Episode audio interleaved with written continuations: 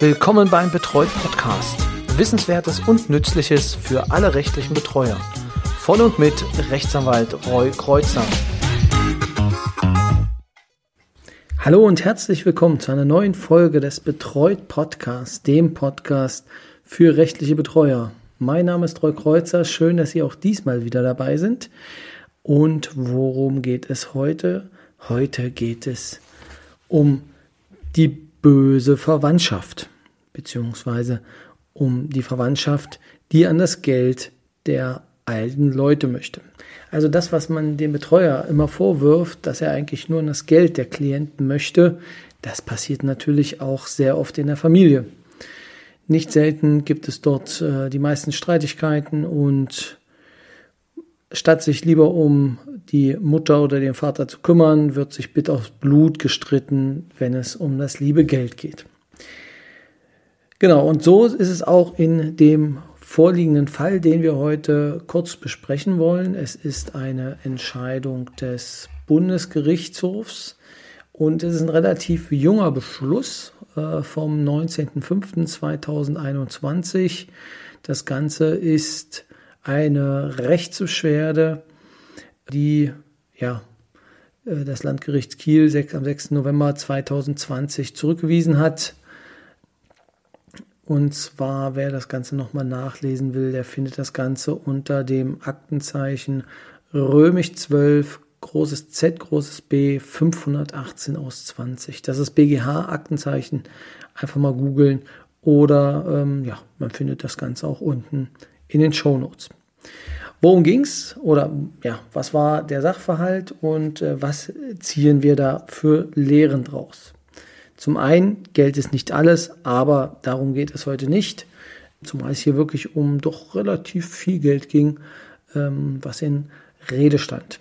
Also, es gibt mehrere Beteiligte, es gibt den Erblasser bzw. die Erblasserin, es gibt den Beteiligten zu 1, den Beteiligten zu 2, aber die stelle ich gleich nochmal etwas genauer vor. Genau, also, was ist Ziel des ganzen Verfahrens gewesen? Also, der Beteiligte zu 2 strebte eine Aufhebung einer General- und Vorsorgevollmacht. Generalvollmacht sollte man nie erteilen. Das ist eines der schwierigsten oder eines der schwerwiegendsten Vollmachten, die man erteilen kann, womit man quasi seine ganze Handlungsmacht aus den Händen gibt. Aber in diesem Fall hatten wir eine General- und Vorsorgevollmacht. Vorsorgevollmacht ist gut, Generalvollmacht eher schlecht. Beides, also General- und Vorsorgevollmacht, und die sollte aufgehoben werden, soweit sie die Vermögenssorge für die Person erstreckte, und es sollte eine Betreuung eingerichtet werden mit der Vermögenssorge, Nachlassangelegenheiten und Geltendmachung von Rechten. Also worum ging es an der Stelle? Also die Beteiligten zu 1 und zu 2 sind richtig Kinder, Söhne des in den 30er Jahren geborenen Betroffenen. Die Dame hatte einen Ehemann und in der Nachkriegszeit hatten die eine Fleischerei aufgebaut und die lief dann wahrscheinlich richtig gut, und deswegen ist ein kleines Geld da gewesen. Sie hat dort selber als Verkäuferin noch mitgearbeitet und ihr Mann ist nun verstorben und jetzt gab es halt auch den Streit ums Geld. Also der Beteiligte zu 2, also der zweite Sohn, ist nicht in den Betrieb eingestiegen, wollte auch nicht. Und der Beteiligte zu 1 hatte mit seiner Ehefrau eine zweite Fleischerei in der Nähe eröffnet, die eng mit dem väterlichen Betrieb kooperierte. Also das war natürlich auch ein Grund vielleicht für die Verschlechterung des zweiten Sohnes zum Erblasser. Aber der Beteiligte zu 1, also der Sohn, war immer eine Hilfe und stand denen halt auch nah. Ja, kurz bevor er 70 Jahre alt wurde, übergab der Erblasser dann seinen Betrieb an den Beteiligten zu 1 und dessen Ehefrau. 2002 übertrug dann der Erblasser den Beteiligten zu 2, also dem zweiten Sohn, schenkungsweise 2 Mehrfamilienhäuser, und mit der Bestimmung, dass der Wert der Objekte auf den Pflichtheitsanspruch anzurechnen sei. Dann gab es eine notarielle General- und Vorsorgevollmacht im April 2015 und da hatte die Betroffenen ihren Ehemann und die beiden Söhne umfassend bevollmächtigt, wobei sie im Innenverhältnis die Reihenfolge Ehemann, kleiner Sohn, also Sohn zu 1 und Sohn zu 2 festlegte. Dann gab es ein notarielles Testament und da setzte dann der Erblasser, also der Mann, die Betroffenen und den Beteiligten zu 1 als Erben ein. Ja, nach den Erbquoten, aber das soll an der Stelle jetzt erstmal nicht so relevant sein. Also, ein etwas konfuses Konstrukt. Nun wird es aber spannend.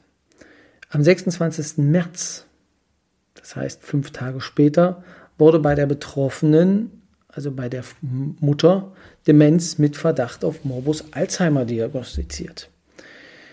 Das Amtsgericht, was in diesem Verfahren auch ein Sachverständigengutachten eingeholt hatte, im Juni 2018, bestätigte die Diagnose einer Alzheimer-Erkrankung.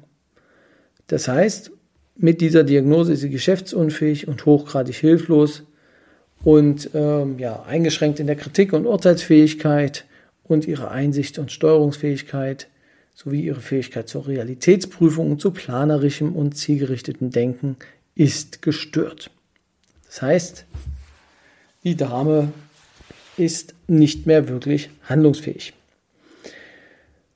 Zu guter Letzt, im April 2018 verstarb dann der Erblasser und es erfolgte dann natürlich die Erbfolge und am 3. Mai 2018 fuhr der Beteiligte zu 2, also der Sohn zu 2, mit der Betroffenen zur Sparkasse, wo sie von mehreren Konten, bei denen sie neben dem Erblasser mitberechtigt war, 1.021.000 € in bar bzw. durch Überweisung an den Beteiligten zu 2 transferierte.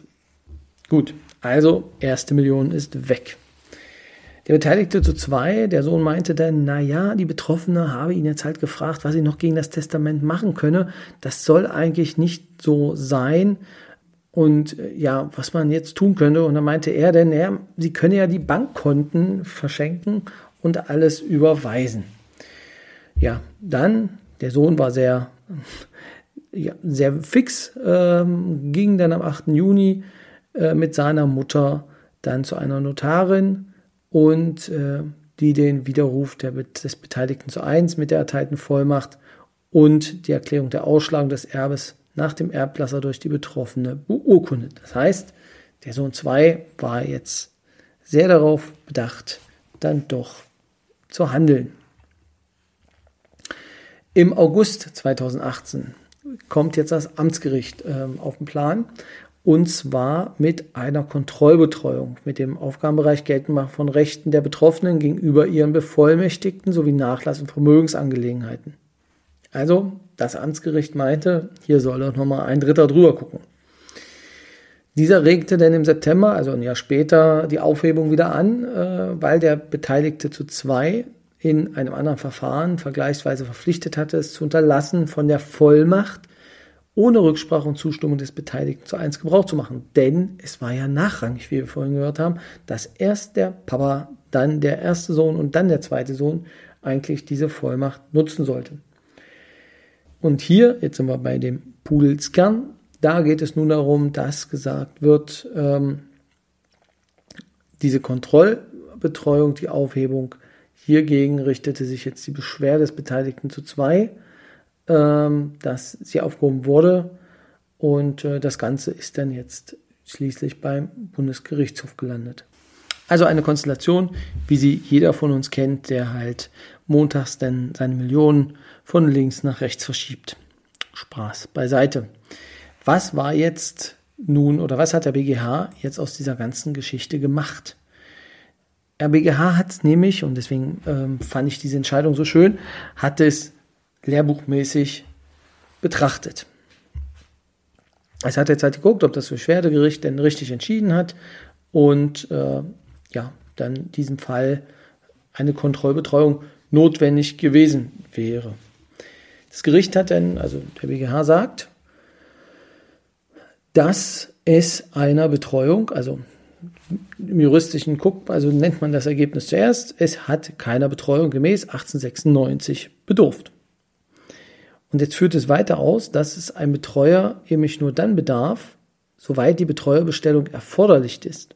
So, jetzt wird weiter geguckt, wann ist sie denn erforderlich? Und zwar fehlt es nämlich daran, soweit die Angelegenheiten des Betroffenen durch einen Bevollmächtigten ebenso gut wie durch einen Betreuer besorgt werden können.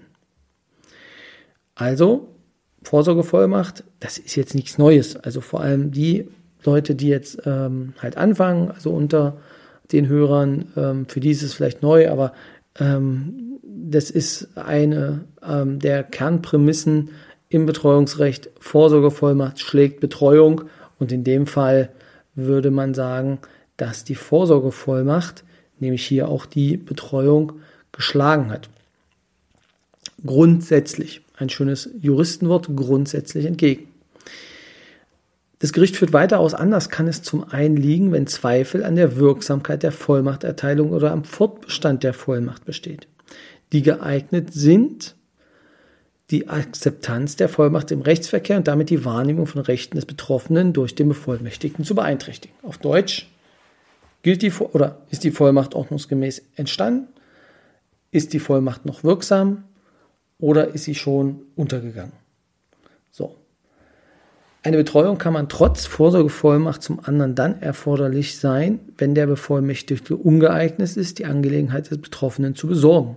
Insbesondere, weil zu befürchten ist, dass die Wahrnehmung der Interessen des Betroffenen durch jenen eine konkrete Gefahr für das Wohl des Betroffenen begründet. Das sind also die Voraussetzungen, die dann vorliegen müssen, um davon abzuweichen, dass man eine Bevollmächtigung, die man hat, dann aushebeln kann. Bei letzterem ist es der Fall, also da gibt es eine Senatsentscheidung vom 9. Mai 2018, wenn der Bevollmächtigte wegen erheblicher Bedenken an seiner Geeignetheit oder Redlichkeit als ungeeignet erscheint. Gut, deswegen habe ich den ganzen Vorklapp vorhin gemacht. Das ist jetzt hier beim Beteiligten zu 1 nicht ersichtlich, dass er dementsprechend als ungeeignet erscheinen will. Das sind alles unbestimmte Rechtsbegriffe, die ausgelegt werden müssen durch das Gericht. Und dabei besteht also für das Gericht auch natürlich ein pflichtgemäßes Ermessen.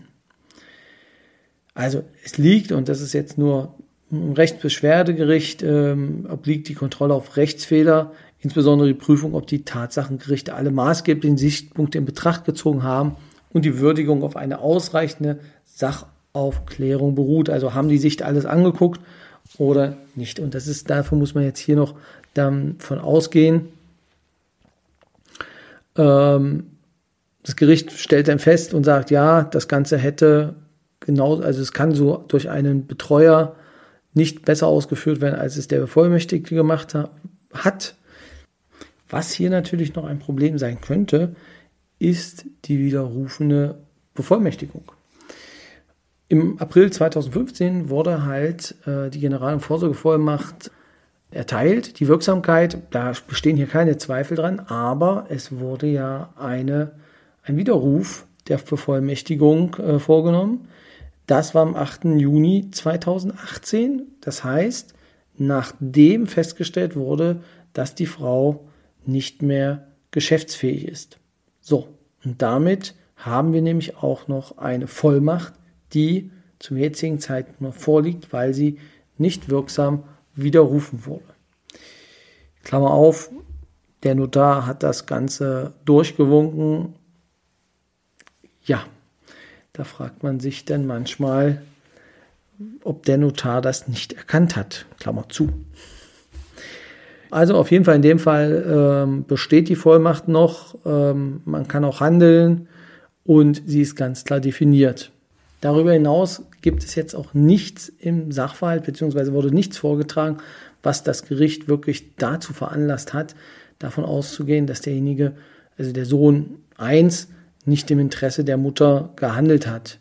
Also vielmehr war es quasi der sogenannte Lieblingssohn, dem natürlich auch alles zugedacht wurde. Jedenfalls so lässt sich der Sachverhalt dann entsprechend definieren. In Rand Nummer 38 dieses Urteils gibt es noch etwas, was für mich sehr spannend ist und weshalb ich vor allem diese Entscheidung rausgesucht habe. Und zwar heißt es dort, abweichend von den Vorstellungen des zweiten Sohnes dienen auch weder die Eigentums- und Erbrechtsgarantien, die hält Artikel 14 Grundgesetz bereit, noch die Betreuung dazu. Also beides ist nicht dazu gedacht, das Vermögen des Betroffenen zugunsten eines gesetzlichen Erben zu erhalten oder zu vermehren. Ganz wichtige Entscheidung, die man sich auf jeden Fall immer im Hinterkopf behalten sollte. Soweit der Senat entschieden hat, dass das wohlverstandene Interesse des Betroffenen auch Zuwendungen an Angehörige einschließen kann, namentlich wenn diese in Kontinuität zu einer in gesunden Zeiten geübten Praxis steht und keine selbstschädigenden Umfang annimmt. Das heißt, wenn damals schon oft was geschenkt wurde, dann kann das jetzt auch in einem Zustand geistiger Halbflexibilität auch angenommen werden und steht dem nicht entgegen. Dann führt dies entgegen der Auffassung der Rechtsbeschwerde vorliegend schon deswegen zu keinem abweichenden Urteil, weil es in gesunden Zeiten keine Zuwendung an den Beteiligten zu zwei gab, die über seinen Pflichtteil hinausging. Das heißt, du hast in gesunden Zeiten nichts bekommen, also kriegst du auch in kranken Zeiten oder in dementiell zu berücksichtigen Zeiten auch nichts. So. Ungerecht? Kann man so sehen. Zumal er sich ja auch was genommen hat. Also ist jetzt nicht so ein kleiner Betrag, diese 1.021.000 Euro. Also im Kern, das muss vielleicht soweit festgehalten werden. Das heißt also, man kann natürlich auch zuwenden und wenn das vorher schon so war, dann kann das auch durch einen Bevollmächtigten weiter gemacht werden. Also aus meiner Sicht kann dies auch für Betreuer gelten. Das heißt, wenn jemand immer seine Lieblingsnichte bedient hat oder beziehungsweise dann ihr was zukommen lassen hat, dann geht das auch darüber hinaus durch den Betreuer, ohne dass der Betreuer irgendwelche rechtlichen Folgen scheuen muss. Gucken wir uns aber nochmal die Kontrollbetreuung an. Und zwar... Da ist auch das Gericht davon ausgegangen, dass eine Kontrollbetreuung halt nicht notwendig ist, weil auch sie ist nur dann einzurichten, wenn es einer Kontrollbetreuung bedarf. Und das ist nicht schon dann der Fall, wenn er nicht in der Lage ist, den selbst zu kontrollieren.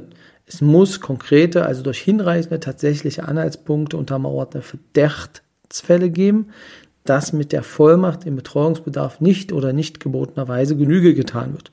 Das heißt, es muss immer noch etwas dazukommen, weshalb man sagen muss, nee, der geht mit meinem Geld nicht ordnungsgemäß um.